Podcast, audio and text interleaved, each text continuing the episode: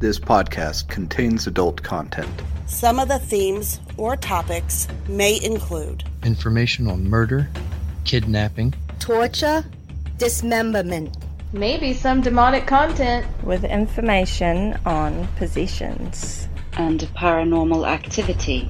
This podcast will also include explicit, horrible, and foul, socially unacceptable, totally uninhibited, adult themes language. So if you're easily offended, if you're easily triggered, then I highly suggest you turn this off now, and if not, just keep in mind parental discretion is advised.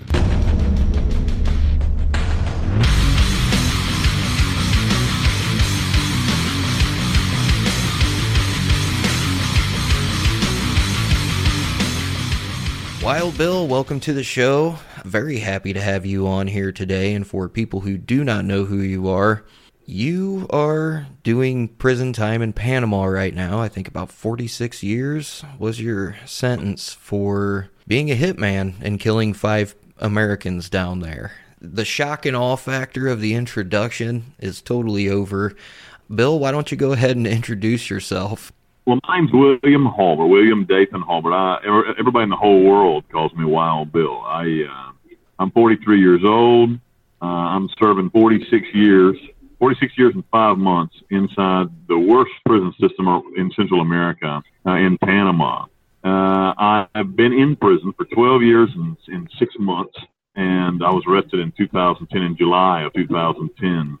Um, yeah, I'm serving uh, 46 year sentence for quintuple homicide. I grew up in the United States. I grew up in North Carolina in the mountains. I'm just a redneck kid from there, and uh, now I find myself here. Uh, it's been a long and crazy ride to get from one place to another. I was a professional killer, a hitman, uh, and a cartel associate here in Central America for between, active between the years of 2005 and 2010 when I was arrested. Wow, man, that is crazy, and I cannot wait to find out how you got from a kid in North Carolina to where you are now. But let's start off with your childhood, man. Like, what kind of childhood you have? Was pretty normal, or was it a bad one, or? You know, I really had a normal childhood. That's the thing that you know, people like, for instance, I people people think of a, a killer or or like a serial killer. They they they try to brand me as a serial killer, which scares me. I don't like, I don't want to be a serial killer. That sounds horrible. I mean, what I did was bad enough. Don't get me wrong, but but I was a professional killer, meaning I uh, killing for, for hire, for money. I had a great childhood. My parents had two, you know, my parents lived together, uh, were married. Uh, it was very, they were always in church.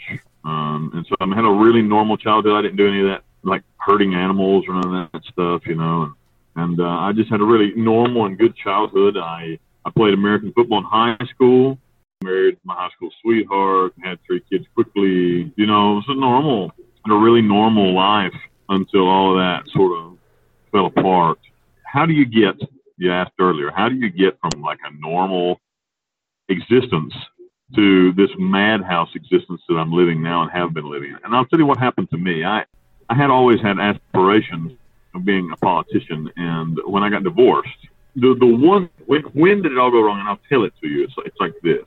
I got divorced and because we're in a custody battle and several other things that actually gave us both contempt of court, found us both, me and my ex-wife, in contempt of court. And when that happened, to court, and he gave me three weeks in prison, two weeks, excuse me, 14 days in prison, in, in jail. And I lost it. I said, are you, are you out of your mind? I lost it in court. I said, I played by all of the rules, literally. And I had, I really had, played by all the rules. And, and you're going to put me in jail? You're going to make me a criminal? And so I told, and I don't know, I snapped. I really. I mean, it really broke something. I, I was trying really hard to do, do everything right, and it was a terrible, it was a really rough divorce, you know. And, and so I, I told my lawyer. My lawyer's name was Bill Gardeau. He was a just old country boy from Western North, from Hendersonville, North Carolina. And I told him, I said, get me that thing on the weekends. Tell him I'll do it on the weekend. So he says, okay, he'll do, he'll serve the time, but he wants to serve it on the weekend He's got a job. Blah blah blah. I didn't have a job. I was in my own. I was my own business. I had my own business. But so he he got me to let me do it on the weekends, and I told "You'll never see me again. This is the last time you'll ever see me." And I told him, I I remember specifically this line. I said it. It's over and over and over in my mind. I said, "If they want to see a fucking criminal, I'm going to show them the best damn criminal there is." And I did.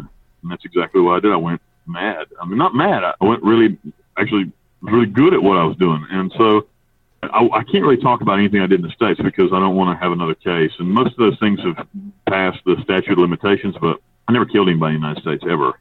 But I did do some things I shouldn't have done, and, and to amass about three hundred thousand dollars. And I had been to Costa Rica about three hundred thousand dollars, and I took duct tape and put it in hundred dollar bills. Three hundred thousand dollars in one hundred dollar bills isn't very much. I mean, it doesn't not very much. It's very small actually. And so I put it on the inside of my thighs. I was pretty fat back then, and I duct taped it to the inside of my thighs. Snatched up my my girlfriend and said, "Let's get out of here." But I got I, I went to the Bahamas first, and from Bahamas to, Mexico, from Mexico to Belize, and from Belize to San El Salvador, from El Salvador to Costa Rica. I had been to Costa Rica on vacation in 2013, and it was the only place I'd ever been outside the United States except for Ireland. I went to Ireland once as well. And so I thought, you know, when you don't know what you're doing, you go where you know. And I went to this like super far out jungle place in Costa Rica called Puerto Viejo in de Talamanca. So I went back there and just kind of like, I don't know what I'm going to do, but I got 300 grand, you know? And so that money went fast. And that's another thing when you're living as a fugitive, your money goes fast. And it's not like, here's another thing too. Like if you're living as a fugitive, it ain't like you just go and get a job, man. I mean, you can't put roots down anywhere. You can't buy any property. You can't do anything like that because I mean, who knows what's going to happen to you, and you're always looking over your shoulder and so on and so forth, and you might have to run any time. And I didn't know how wanted I really was. Not very much, I think, at that time.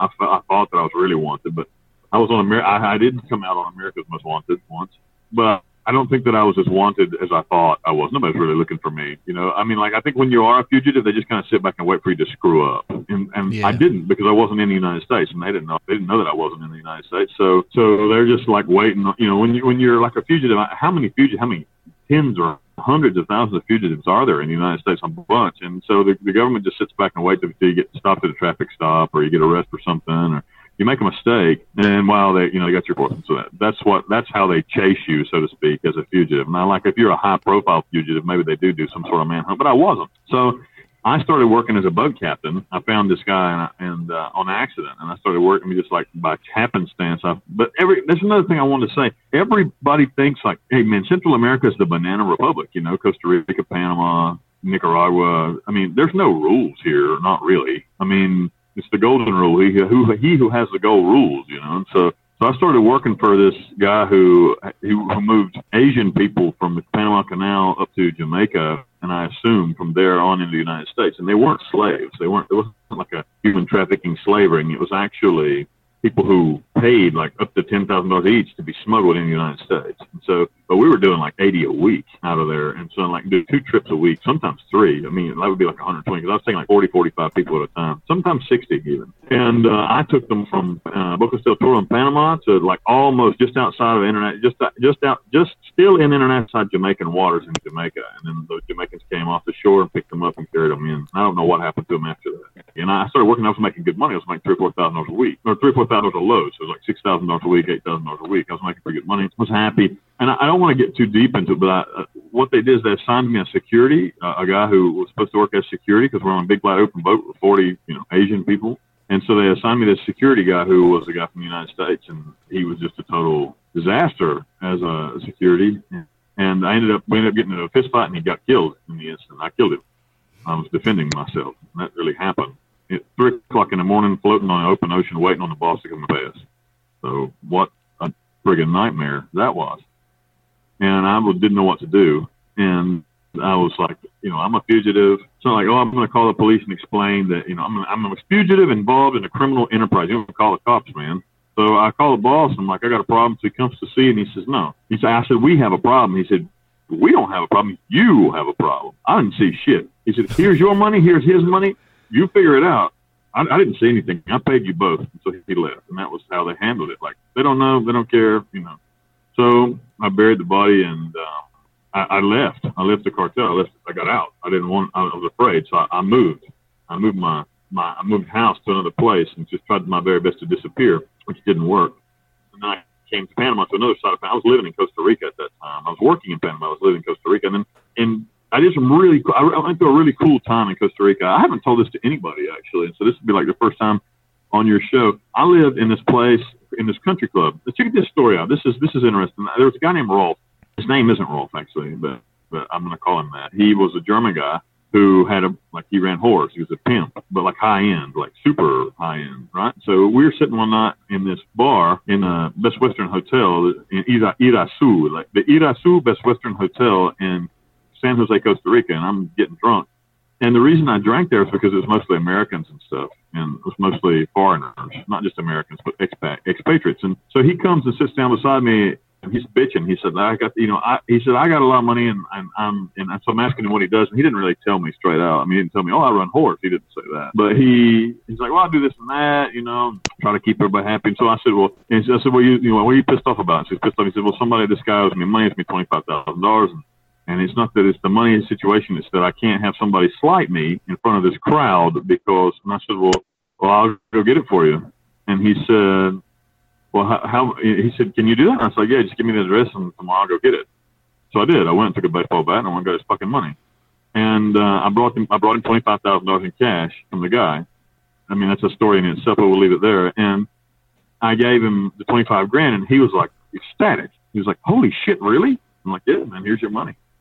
And, and I thought he was going to give me like three or four grand. He gives me 12 grand. He gives me half of it because he said it was like, it was like money that he'd lost. He didn't even think on about getting it.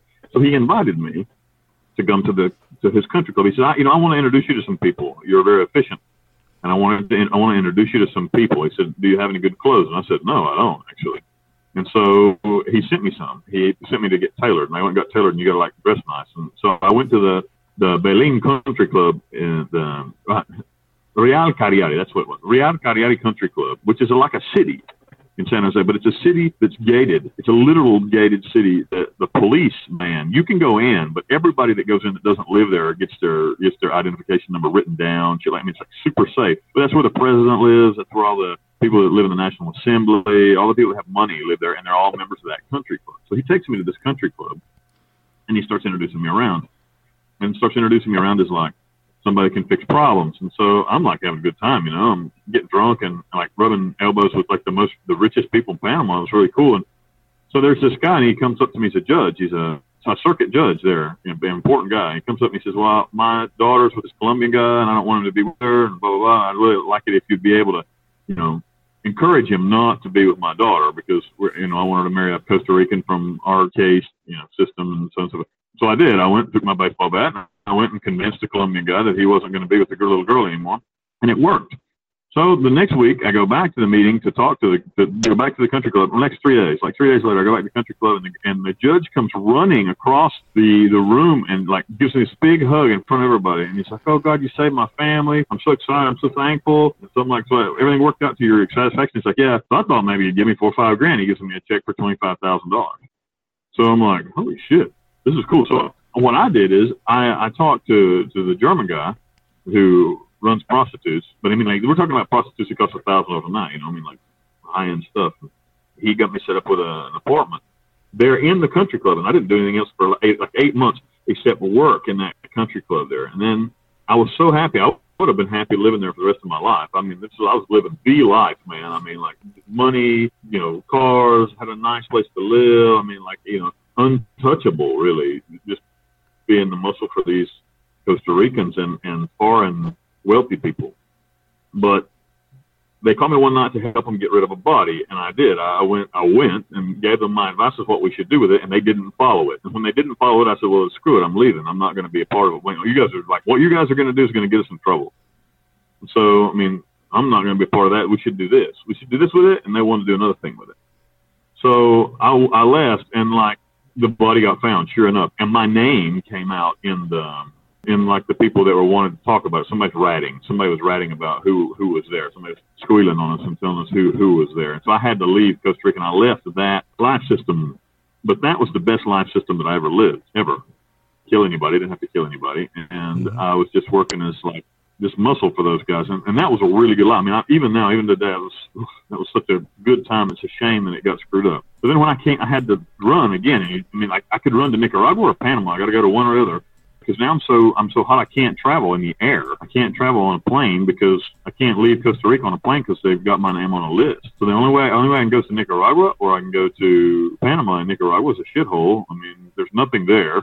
There's no work for a guy like me there. There's no money there And in Panama, you know, it's a fairly wealthy country. Not as wealthy as Costa Rica, by the way. Costa Rica's like Beverly Hills. But Panama's a fairly, for a third world country, I mean, it's fairly wealthy. It's a developing nation, but it's a fairly wealthy country. And so, and there are a lot of foreigners there. And that's the thing. A guy like me, I can't go to somewhere there's no foreigners to stick out like a piece of salt in a, in a pepper shaker. You know, you can't. You got to go somewhere there are people like you to be able to you know, cover yourself up. So when I was in Panama, I wasn't in Panama very long didn't know what to do, and this is funny. I didn't know what to do, so I went to this place called Boquete. And Boquete is a little expat, American expat town, and I set up shop there. I didn't know what to do, so I'm like, what am I going to do? So I got to come up with a new gig, you know. So what I did is I rented an office on on the square, and I set up shop as a psychiatrist. Dr. William Reese was my name. I was Dr. William Reese, and I set up an, as, an, as a psychiatrist to the to the the expat community there, the expatriate community there, and I started treating patients, man, and I was making pretty good money there too. Holy shit. And that went on for about eight months. Went on for about eight months. And I, and I got to go to all the big parties. And actually, I played cards with Mel Gibson. I was telling a, telling a girl about this the other day. I, I got to play cards with Mel Gibson there in, in Valle Escondido, which is a um, gated community there, as Dr. William, as a psychiatrist, Dr. William Reese. Then I, one day, one of the guys from, one of my old buddies from the cartel noticed me there, or I guess I made enough noise to where they saw me, and they pulled me back in. And when they pulled me back in, it was like, you're going to do what we're going to say or we're going to put your ass in jail. You know, we know what you did. We know how, we know. And so and I was like screwed, literally like screwed. So I went back to doing the same thing again. I went back to having to work as a, a ship captain or boat captain, not ship, as a boat captain for, for those guys carrying Chinese folks, human trafficking. I did that for, again, for just a little while. And the, and, and my life, I was really unhappy. And I began to drink a lot a lot. And I mean, I had a lot of money, I had a great deal of money, but my life was real shit. I mean, it was just a, a terrible life. I'm not joking. To you. This is now we're talking. We're about we're in 2006, 2007 now. No, 2006. We're 2006. My life was a real hell. I'm controlled by people who I don't care about. I'm a fugitive. I'm really out of shape. I was really fat. I was spending all my money on hoes. I mean, just being straight and, co- and mm-hmm. cocaine, booze, shit like that. And uh, I mean, and it, it was just a terrible life. I mean, I mean, I'm not gonna lie to you, man. I mean, if you wake up in, or you you go out one evening and you're with four naked chicks in a bed and you got a mountain of cocaine, that's a good day. I mean, you're gonna have fun. Yeah. But you can't confuse pleasure with happiness because they're two different things completely. Because tomorrow them hoes go back to their husbands and shit, and that mountain of cocaine's gone, and, and now you got to go back to work, kill people to keep that terrible lifestyle. Lifestyle. Yeah. So my life was really terrible. In that time period, I, I I contemplated killing myself several times, and I just figured I never ever even remotely thought I'd go to prison because I'd been so e- I had so easily evaded the authorities my whole life. I mean, you know, I've been a criminal, a career criminal now for about ten years, and it's been really easy for me to not that long, but like six years, and it was been really easy for me every single turn to evade the authorities, and so I I became kind of arrogant about that. But I thought that somebody would kill me because I offed my old boss and, and to become the boss. And so I figured that's probably what would happen to me and, and no big deal, right? Because I had a good run. Then I don't want to talk about individual murders, individual cases, stuff like that. But what happened to me was I got ratted on and um, had to run from Panama and, and through a crazy, crazy scheme of events ended up in Nicaragua and getting picked up in Nicaragua by the Nicaraguan military deep into the into the jungle trying to I was trying to escape but I mean like I'm on every television set set in the nation. I mean it was like you remember when that recently when that guy escaped from prison with that chick that was a security guard? You know what oh, I'm talking yeah. about? Oh yeah definitely. In Panama Costa Rica Nicaragua I was bigger than that. I mean I was like on TV for like an hour every day them doing it. Where's donde está el salvaje Bill where is the wild Bill? Where is wild Bill? And you know like like, like in the jungle watching this on a on a battery operated television set you know, my ass is so puckered it's tearing a hole in the seat. You know, I'm scared to death. Yeah. So, so it was a really situation. And then through a just a real just an accident, the Nicaraguan military picked me up, and they only picked me up because they're like, why is there a gringo out here in the jungle? And they picked me up, and then they took me to Managua and found out who I was. And the madness began, and um, they flew me. I didn't know what to think. You know, and I've got my wife with me she was my wife or my girlfriend. She was uh, she lived as my wife. She wasn't ever my wife. I never married her, but but I, I introduced her everywhere as my wife, and she lived as my wife. And I so they, they, they took us, put us on a plane, all dirty. I hadn't like eaten or bathed in like two weeks. and they stuck us on a plane and sent us back to Panama. I arrived in Panama, and the president of Panama, who's actually somebody I know now, who actually I get along with very well. But back in those days, he didn't know me. Obviously, I'm just a monster to him. Um, Ricardo Martinelli was his name, and he is, he organized this huge press conference that we've captured the beast. You know, like King Kong is going to come off the plane, and that's what happened. I come off the plane, they stuck a camera in my face, and they they were like, lower your head and put this rag over your head. I'm like fuck you. I'm not lowering my head for nobody. I'm a Wild Bill. I started making a joke. I tried make a joke out of the whole thing. So Martinelli, I didn't speak that good of Spanish. I mean, but it was, I mean, he spoke fairly well, fairly well, but I mean, not like I do now. I'm fluent now. I'm like, like a, like a local. But back in those days, I spoke fairly well. And Martinelli's talk, he's talking, the president. He says, hey, well, we want to thank the Panamanian forces for capturing this monster. And I raised my chained hands, and all the cameras, BBC, ABC, NBC, I mean, like all the C's, you know, all, uh, Telemetro, Teletica from Costa Rica, all the news cameras turn and they're on the beast and we're going to listen to what is the beast going to say. And I said, hey, boss, excuse me, but the Panamanian authorities are a bunch of dipshits. Y'all let me go. It was the Nicaraguans that captured me. and there was this complete silence that droned on for like eight seconds. And then somebody started to laugh. And everybody started to laugh. And so then they asked me, so, well, what do you think about, what do you think about your future? I said, well, the future's unsure for everybody, but I feel pretty good about the future. And they said, well, what do you think about being captured and brought back? I'm like, well, I feel pretty good. They just gave me a free plane ride on a private plane, and now I'm going to La Joya for a vacation. La Joya's a prison here. And I said, I'm going to La Joya for a little vacation, and I'm sure we'll work something out.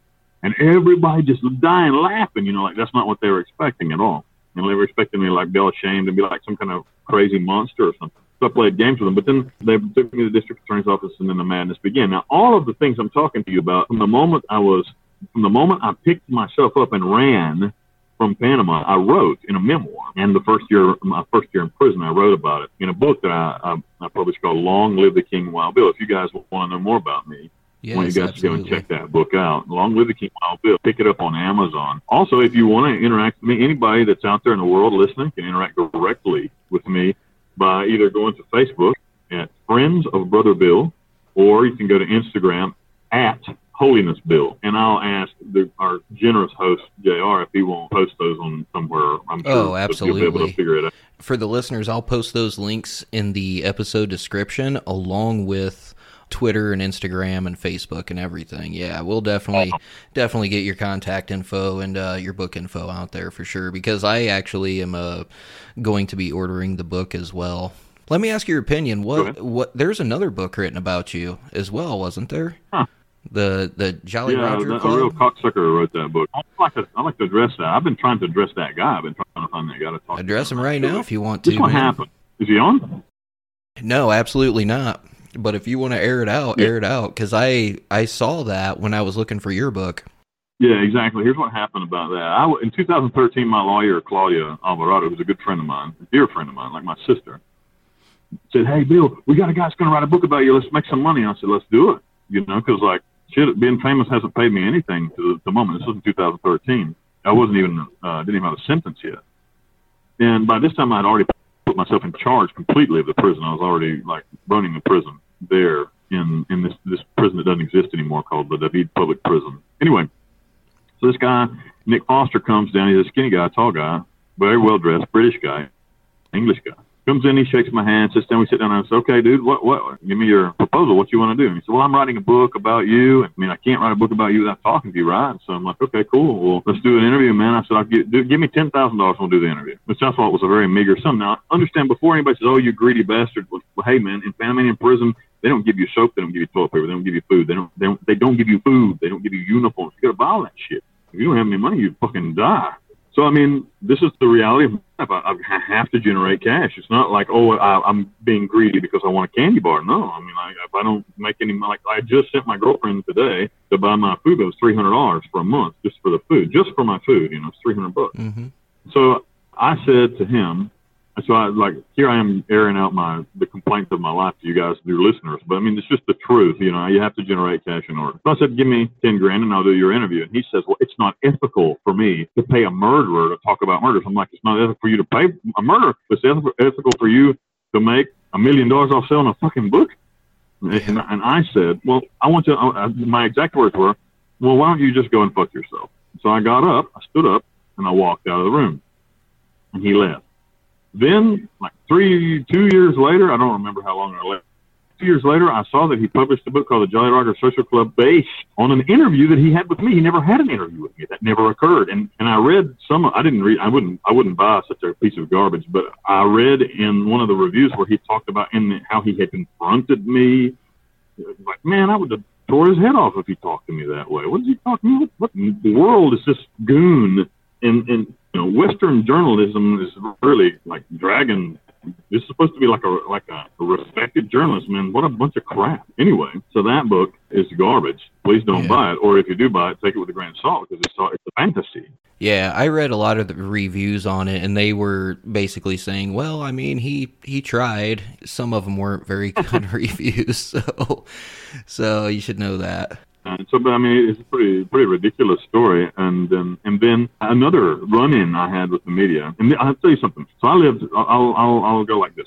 I lived nine years in the David Public Prison as the. I organized the religious services. I organized the mafias into a workable system on the inside where they didn't kill any, each other anymore. And I put myself in a position to be benefited enormously financially because of that. And because of that, like when you're gracing the authorities with more money than they make in their salary, like the head prison guard makes like the head the head of the the security chief of the jail makes twelve hundred dollars a month, but I'm giving him two thousand dollars a month. Who does he work for? He works for me. So I had a really good life. But one thing happened. I, I was really I, be, I grew a conscience. It's hard to believe for a guy like me, I know, but but I accepted Jesus Christ as my personal savior, and that's hard for a lot of people to believe, but it's true. And I I grew a conscience when I was there, and I, I saw how the people who were poor, the actual Panamanians who were poor, were living, and it was detestable. I mean, there are guys there that were like eat up with tuberculosis and AIDS and stuff. And so, so we tried to do something for those guys. We all tuberculosis I cured. I didn't do it myself with my not my magic hand, but I organized I organized a drive to cure all tuberculosis in the prison. All the the ladies from the churches in the United States you know, helped us and, and we got that done. And that was a completely honest thing I did. I'm really proud of that, actually. I don't know how many, we, like 26 guys. So I don't know how many guys would have died. Several, you know, at least half of those guys would have died if we did get them treated. So that was good. And then, and so we did some things. And, and I, but I grew a conscience about watching how the authorities treated, mistreated the back. Like there were guys there who were serving more time than they were even supposed to because they lost their papers. And then instead of letting them go, they're just like, ah, fuck it, leave them there. So I started speaking out about that. And I, I was in my room one day, and I, a lady named Sophie Evans from the Daily Mirror contacted me. Sophie Evans said she wanted the British newspaper reporter said she wanted to do a story about human rights in Panama, and I said that'd be great. That's exactly what I wanted to do. And I asked her, and so I did an interview with her, and she asked me about how I live compared with the other prisoners. And I said, well, I, I don't want you to do a story about me. I want it to be about the prisoners because I don't need the heat. So she she said she wanted to do an interview, blah blah blah. And long story short, she made the interview about me, all the privileges that I have in prison, and showed the showed the video call which she promised she wouldn't do online. Oh man! The government of Panama flipped, and this was in the early part of 2019, and they began trying to transfer me to this new hellhole called Sector C. It was a new place that they had made for enemies of the state, like prisoners that are like not like dangerous, not like Hannibal Lecter prisoners, but prisoners that they're angry with. And so in October, I lost that battle, and they come and pick me up and, and took me into this place here. I've been here for three years and a few months, and this, if you want to know what hell is, man, I was a really good prison. There were hardly any murders. Everything's cool. Here, somebody dies every two days. Every 48 hours, somebody's murdered. We just had a gun battle here last Saturday, a week ago today. I saw that video. The, another reason for the listeners to follow him on Instagram is because I saw that video. Mm-hmm. That was pretty intense, man. The first year, check this out. The first year that I was here, they had a gun battle that killed 15. 15 prisoners, prisoner on prisoner. We're talking about gun battle. We're talking prisoner on prisoner. Prisoners here walk around with almost all of them are armed with handguns, and then there's the occasional AK-47 on the inside of prison. Um, you know, this is this is a hell on earth, and I, I'm writing. I, actually, it's done. I finished a, my second book called Concentration Camp 2000, and it's about it's a play-by-play account of what happened during the 19 the 2019 uh, La Joya Christmas massacre. Uh, that's documented also in uh, the New York Times covered that story actually. You know, back in 2019 at Christmas time. It was I think it was the 17th of December, 2019. Anyway, 15 gang members were killed in in a in a, a war that happened split the gang. And like people say back home, like how is that even possible? How could they have a gang war inside a prison where 15, well, like all these people are killed with guns and stuff? And and if you want to know that answer, wait till the book comes out. It'll be out in sometime in February, and go pick it up. And in that book, Concentration Camp 2000 deals one with that massacre. It's the only account, the only written account. First eyewitness. I witnessed I spoke to all the guys who were involved. I mean, I talked to people outside that were. That it happened during a family visit, meaning when little kids were hearing stuff. And even one little kid got smashed in the head by a cop. A cop, killed, a cop almost killed this little kid, like an eight-year-old kid with a with a with a you know a stick with a you know a billy club. He hit him in the head. It was just a, a whole bunch of crazy shit happened. It's all in the book. then I, I wrote about Sector C. What is Sector C? Sector C is a soft torture for hire facility that Panama runs for the international community and for themselves, especially for the international community. And and you know the things that happened there here, as well as the third part of the book deals with the wisdom that I've learned being under such duress and pain for the last you know 12 years, but especially the last three years. Now here in hell, I'm the pastor of the church, which is difficult to believe, but but it's true.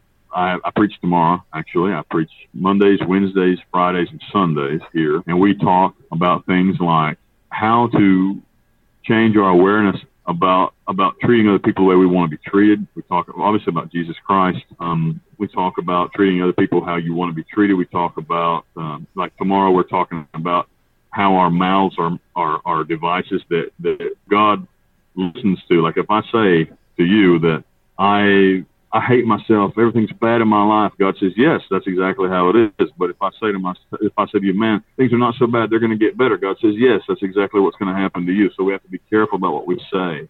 We have to be careful about how we think. Um, a lot of us are here because of low self esteem. We think that the only thing that we can do is kill people, hurt people, rob people, shit like that. And and so we're working with these kid, the young kids. There's 22 guys in our church here and I work with these young kids trying to keep them from being like me. And you wouldn't believe the crazy. This is this always shocks me when somebody says to me. They say to me all the time, "I can't wait. I'm, I want to be like you, Bill." My God, you want you want a 46 year sentence for homicide? No, but I want to be famous. Well, well, learn how to sing or something, man. If you want to be famous, yeah. don't kill people. You know, do something you know better than that. And yeah. so that's what my life's about. I've changed my life over, and so it's one of the reasons I'm doing. I'm obviously trying to sell books, and that's true. Yeah. Trying to gain attention for what's going on in Panama. But but like really, the main reason that I'm doing what I'm doing is because I, I want to give something back to society. Not to society. I don't really care about society, if you want the truth.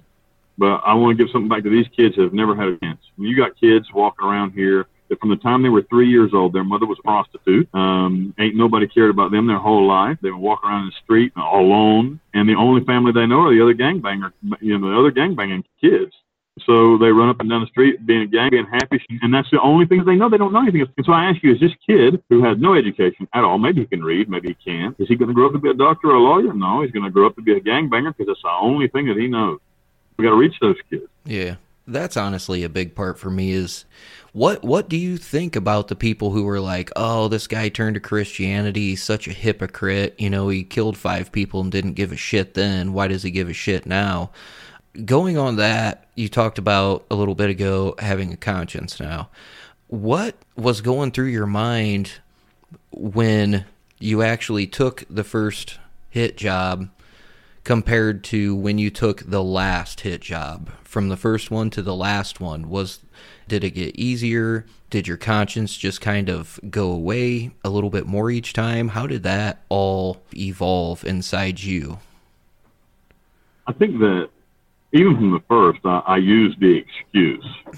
Well, I'm just a weapon. I'm not killing you. I don't want to kill these people. I'm just a weapon, and if I don't do it, somebody else will. And that's true. There's not a lie. That's not a lie. If I didn't do it, somebody else would have.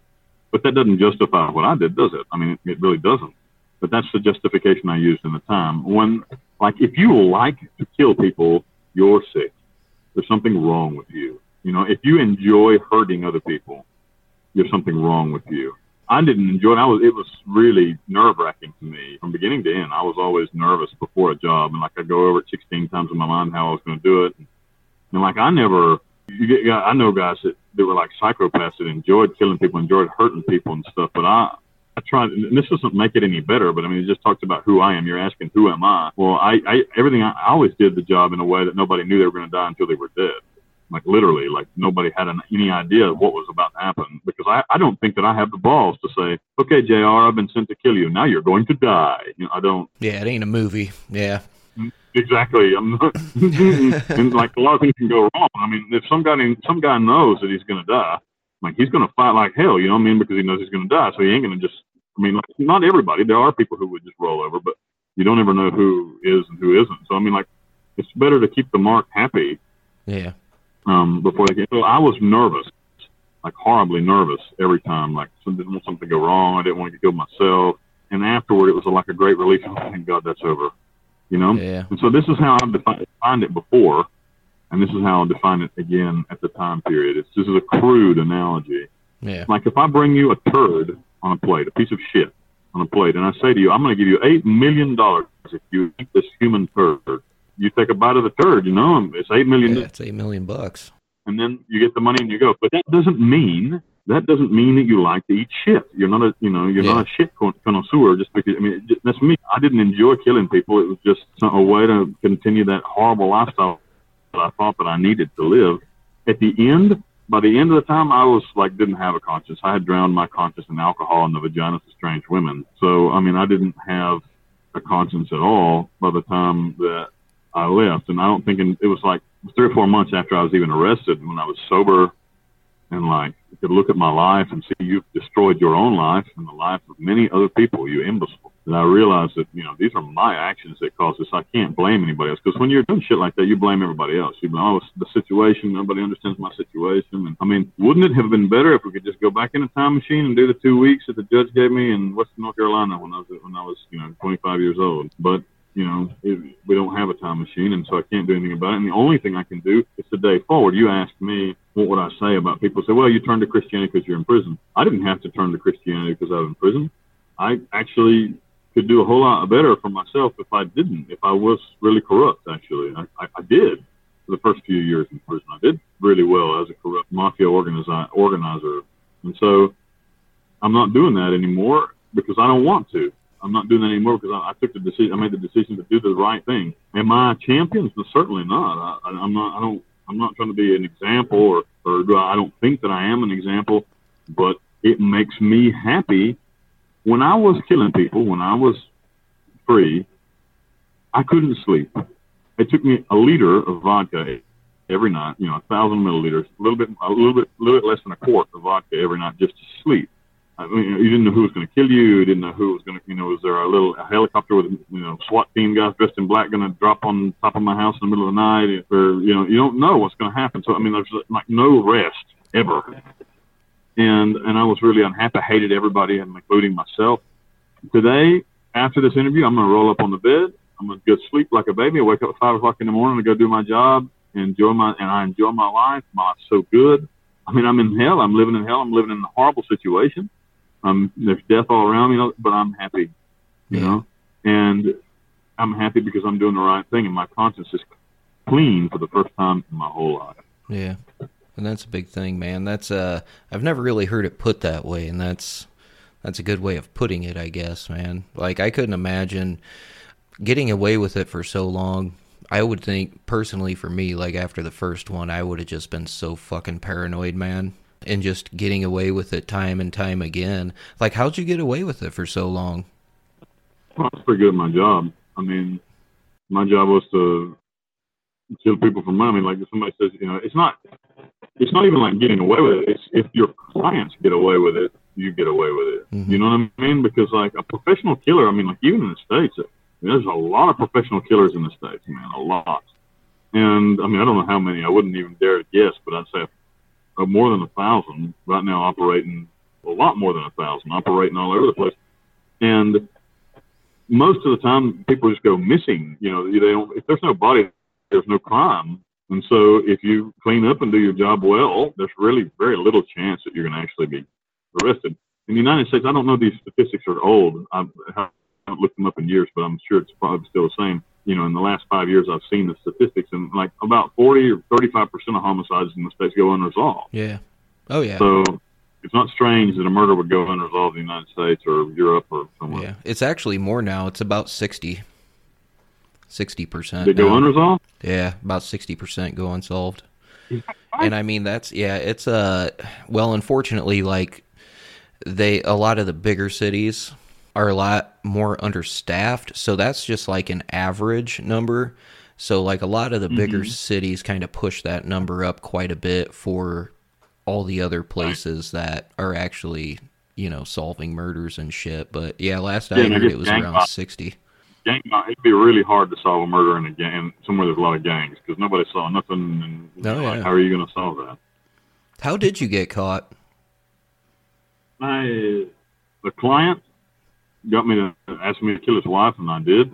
Uh, I didn't want to. Actually, I refused that job. I refused a lot of jobs in my life. Yeah. I refused that job, and then the the the guys who ran our our operation came to me and said, "No, this guy's a big time, tra- you know, drug trafficker. You got to do the job." And I said, "No." I refused again, and then they sent you know people to encourage me to do the job. Let's say so. I decided, well, I got to do it. So I did the job. And it was really hard for me to do actually because I knew the girl. Mm-hmm. So anyway, I did the job, and then the same guy ratted because his family came, her family came looking for the girl. They came looking for her, and he. I was in Costa Rica on, on vacation in the mountains. I had a little cabin up in the mountains next to Turrialba, which is an active volcano. Beautiful, like a, a view of the active volcano every day, erupting. Beautiful thing. And I didn't even know what was going on. And a, a friend of mine from the Panamanian DJ, which is D-I-J, D-Jota, D-I-J, which is the same as was like the Pan- the American FBI. It's the Panama's version of FBI. He, he called me. I worked with them a lot. I don't know, was actually with, with the government. He called me and he said, "Hey man, you're they just issued an arrest warrant for you and a, and a search warrant for your house." And I said, "What?" And he said, "I don't know. You got somebody infil- infiltrado. You got a rat." And I'm like, "Well, my house, there's nothing, man. There ain't even no guns in my house. Let them search my damn house." Well, what I didn't know was that the guy had took a whole bunch of the belongings of the girl and put like on the kitchen table of my home. In my damn watchy man, there's a, a watchy man in Panama is the guy who like it's like a security. The security for my home was a big house. It was a huge like mansion on the water. The security guard for the house is, was an Indian guy, a local, like an indigenous guy, and he just saw another gringo, and, he, and the guy and the guy's like, "Oh, I'm Bill's brother," and so he just let him in. You know, he wouldn't. I don't know. To him, it seemed like the right thing to do. So lets the guy in. The guy puts all the stuff on the kitchen table of my house, and and then the cops come and do a search because he called and asked them to, and they find the stuff, and then he's he's clear. The family's not breathing down his neck anymore, and I'm screwed. Yeah. And that's pretty much what happened. Um, what were your terms for turning down certain jobs and then taking other ones? What did you have like certain um, requirements or thing? You know, how did that all work? I didn't kill kids. They they got me for killing a kid, but I didn't know it was a kid when I killed him. I didn't know he was underage. He was 17. I didn't I didn't know that he was a child. He was a 17 year old boy involved in a criminal enterprise. Mm-hmm. I didn't, and like I get a lot, I get a lot of people get a flack for that actually online. People, go, oh, you're a child killer. I didn't know he was a kid. I didn't know how old he was, and and I didn't ask him for his driver's license. I mean, the order came down to kill him, and that's what I did. And so, I mean, that didn't make it good or bad or anything, but it wasn't something I was like thinking about. So I didn't kill kids, and I didn't, I didn't kill civilians, meaning people who weren't involved in the criminal enterprise, who weren't involved in, in the mafia or in some way. And that's why I tur- I tried very hard to turn the last job that actually put me in prison down because not because she was a woman, just because she's like a wife of a drug lord. I mean, she's not like really, a, not really, really in the game. She's just like some drug lord's hoe, you know. I mean, like that's not very Mm-hmm. fair to kill her. And then the reason he wanted to kill her was because he he he had a new girl and he put a whole bunch of his stuff in her name. And so he wanted to get divorced, but if he got a divorce, then he's going to lose his, his empire mm. because everything he put in his wife's name. So anyway, Yeah. oh the how when we weave a, a wicked web, and and I'm talking about myself, and not necessarily him, him too, but when I, but you know, the smallest thing makes us fall when we're so full of shit. And so Yeah. My life was a house of cards, and you know I couldn't stand up any investigation or anything like that. I was already a fugitive from the United States, so I ran and was pretty successful at running for a little while, and then they picked me up, and now I'm here.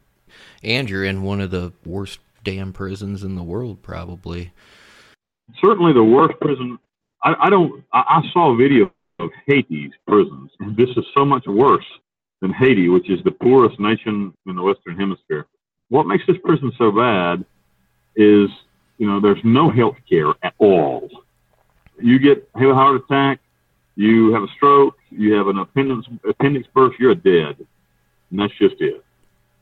Um, I almost died in June this year. Actually, I had a, a blood pressure issue. I didn't know what was wrong with me, and the way it turned out to be that they were poisoning the food. That they were not just my food, everybody's food, but they were poisoning the food um, that they sent because they. Here's how your food situation works here. They send a ration of food twice a day, lunchtime and supper time. But it's like what was today's ration was like one cup, like a coffee cup of white rice and a hot dog one uncooked hot dog. That's a portion of food for for, for an adult male for lunch.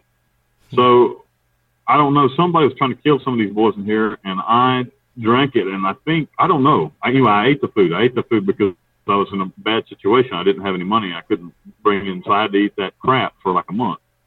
And during that time period, they poisoned the food, and a whole bunch of people, lot, several died actually. But I, I had a blood pressure issue that my blood pressure would go up to like 210 over 120. Damn. You know, and I'm in shape, man. I mean, I was mm-hmm. fat when I was a killer and everything, but I'm in shape now. I box and keep myself in order, you know. And um, that's I'm 43 years old. So anyway, so I, I finally got him to take me to a doctor, and the doctor said, "Oh, it's stress.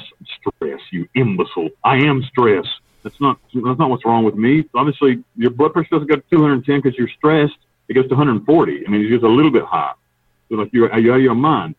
So what I ended up doing was just checking it online, and, and it, it looked like it, it, those are symptoms of poisoning, several different kinds of poisoning. So what I did ended up having to do in order to live, I, I didn't eat for eight days. Eat, I didn't eat nothing. I mean, like not one grain of rice, not anything for eight days. I fasted and I drank uh, 60 gallons of water maybe in that time period. Yeah. And uh, I'm fine now, so it, my system recovered. But that's just an example of the healthcare system that they have here that they don't have. So, so there's no health care, there's no security. You got to be your own security. Anybody can kill anybody here. Just because you're a big tough guy doesn't mean I mean like you're actually a bigger target. You like you want to kill somebody in prison? Here's how you do it, right? You find some guy likes to use a lot of cocaine. You say, hey, come here. He's like, how many how many years are you serving? 50 years. That's the maximum sentence. I'm already serving 50 years. Okay, I'm gonna give you a gun. I want you to go kill Bill, but when you kill him, I want you to take the gun and turn it into the cops and tell the cops that you killed him. And what I'm going to do for you is I'm going to send your family five thousand dollars and I'm going to give you a lifetime supply of cocaine. This guy's happy, man. Shit. It's a great deal for him. He knows he's never getting out of jail. He's going to get be high all the time, and his, and his family in the streets can get five grand. So I mean, like you can poke a hole in anybody that way here. And so like you got to be really careful and not. And, and like Panama's another weird place too, because like you know, in American prison, I don't know. I've never been in prison in America, but like the things that I read about and stuff. Mm-hmm there's a lot of violence, like they stab you and stuff, and they fight, fist fight and stuff. Ain't none of that shit here. They just kill you. Yeah. Because they're like chicken shits. They're, like they smile, oh, okay, everything's okay, and then when you walk away, they shoot you in the back of the head. You know, I mean, so there's no. You gotta be really careful here. You, you don't want to piss anybody off. You don't want to. Yeah. Keep your head down. Keep your mouth shut. So, yeah, it makes a lot of sense. You know, it's probably what we'd all be doing. I'm sure. what What's your daily before? I know you're on a time limit here, and just for the listeners, before we recorded, Bill has agreed to come on again for a for a second part to the interview. You know, we're gonna have more questions and stuff like that, I'm sure.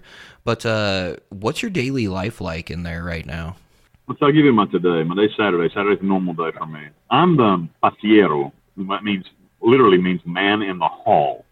But what that is is like babysitter. I'm in the Supermax facility. All the biggest gangsters and criminals, you know, the, the gang heads, the the international drug traffickers, the drug lords, the sicarios, the, the, the murderer, the, the hitmen are all here where I am. There are 157 of us, but I'm in charge with 22 of them. 22 of those guys are my guys. So what do I do? I get up in the morning at 5 o'clock. Normally I do, I pray a little bit, meditate, uh, check my, my Instagram and stuff like that. They come and pop my hatch at 7 o'clock. 7 o'clock in the morning, they open my door. I'm out. I go out, I clean everything up. I got a, you know, like a, like a maid. First, I'm the maid. I clean everything up. Now, everybody here is locked in. So it's not like the only person that's loose is me and everybody else gets an hour out in groups of three men. So like seven to eight, three men are let out and they're loose in the, in, in the patio. And the patio is, is, is like the part, the inside part. We never get outside. I've not seen the sun in three years. I've not seen one ray of sunlight in three years, three years and two months it took me a year to get on top of the situation here. Mm-hmm. I okay, so so like to be in charge of the thing here. It took me a year. I so, so I clean up everything, and then I get ready for breakfast. And then the breakfast, and I, I distribute the breakfast, the food to everybody. Those 22 men that are here. If there's a conflict during the day, it's me who has to resolve it. Um, I run the church. Like today, there was no church, but yesterday there was. Yesterday at 10 o'clock in the morning on Mondays, Wednesdays, and Fridays at 10 o'clock, and Sundays at 10 o'clock in the morning we have a we have a church service. It's a unity church service. It's non-denominational. Everybody's welcome, and the guys really they really come. And when I say they come to church, meaning that they're all standing on a box inside their cell looking out the door. That's how they come to church. And it's me and Senator and like and like people really, but they really participate. I mean, there's, there's a high participation rate. Then lunch comes, same same story. Give give away all the food. When the food, then I got to go back like an hour later and pick up all the trays and send them back to bring more food. And then again, I do that at four, four o'clock. And I keep the place clean. I keep the place clean. And when there's a conflict anywhere in Sector C, out of the 157 men, they come and they say, "Hey, Bill, let's go. We got to take you." And so then I got to go and sit down at the desk, and they bring me the guys, and we go, "What's the problem? You know, we got to we got we got to talk about it. We got to don't kill each other. Let's see if we can figure it out." You know, so that's how that's my that's my life. It's not bad. It's not a bad life. I'll tell you the truth. In the other prison, it was much better. I got laid all the time in the other prison um, by women. So that you know that was cool. And that's another thing. We'll talk about that on the next show. We'll talk about that on the next show. That'll be a good thing to tease everyone with. I, I had uh, from 2000. I got divorced, or I didn't get divorced because I wasn't married, but I, we I broke up with the girl that I got arrested with in 2013. Um, she started seeing somebody else, and so we broke up. And and then I went through a period of being like a real whore and I was famous, you know, and like all the chicks in Panama wanted to fuck me, and so so I did that for a while. So that was really cool. I got to do that. I didn't never get to do that. I was like really nervous around women my whole life, and I got over that pretty quick. And between those years, and was really neato, you know, it was like really neato. And like girls are like, I'm I'm gonna come and visit you and bring you food and, and fuck you. Okay, that oh, sounds yeah, great. Sounds you know? so like I had like my sexual life, I had a better sex life than almost any. You know, I had between those years, I had like every man's fantasy. It was every man's fantasy. Beautiful women. I mean, like just because I was famous, you know. Yeah. And, and so, so it was pretty neat. Yeah, we'll definitely get into. But we'll talk some... about that next on the next go yeah, round. definitely. Yeah, I really appreciate you. I'm looking forward to coming back on. You guys come and visit me at Holiness Bill on Instagram, Friends of Brother Bill on Facebook. Go buy Long Live the King Wild Bill. Drag your buns over there and get that book. You'll like it. It'll, it it's really enlightening about what life's like in a third world prison. JR, thanks. Absolutely. And for the listeners, I will put links to those in the episode description uh, when I post it on social media and everything like that. So, yeah, Bill, I suppose, man. Uh, thank you again for coming on. I suppose we, uh, if you want to, we can do the same time, same day next week, man do it. All right. Let's do it. Let's do it. Saturday, Saturday at six fifteen. We'll do it, bro. Sounds good, man. I will talk to you then. I really appreciate you coming on. Thank you so much. Job, bro. All right. I'll talk to you later.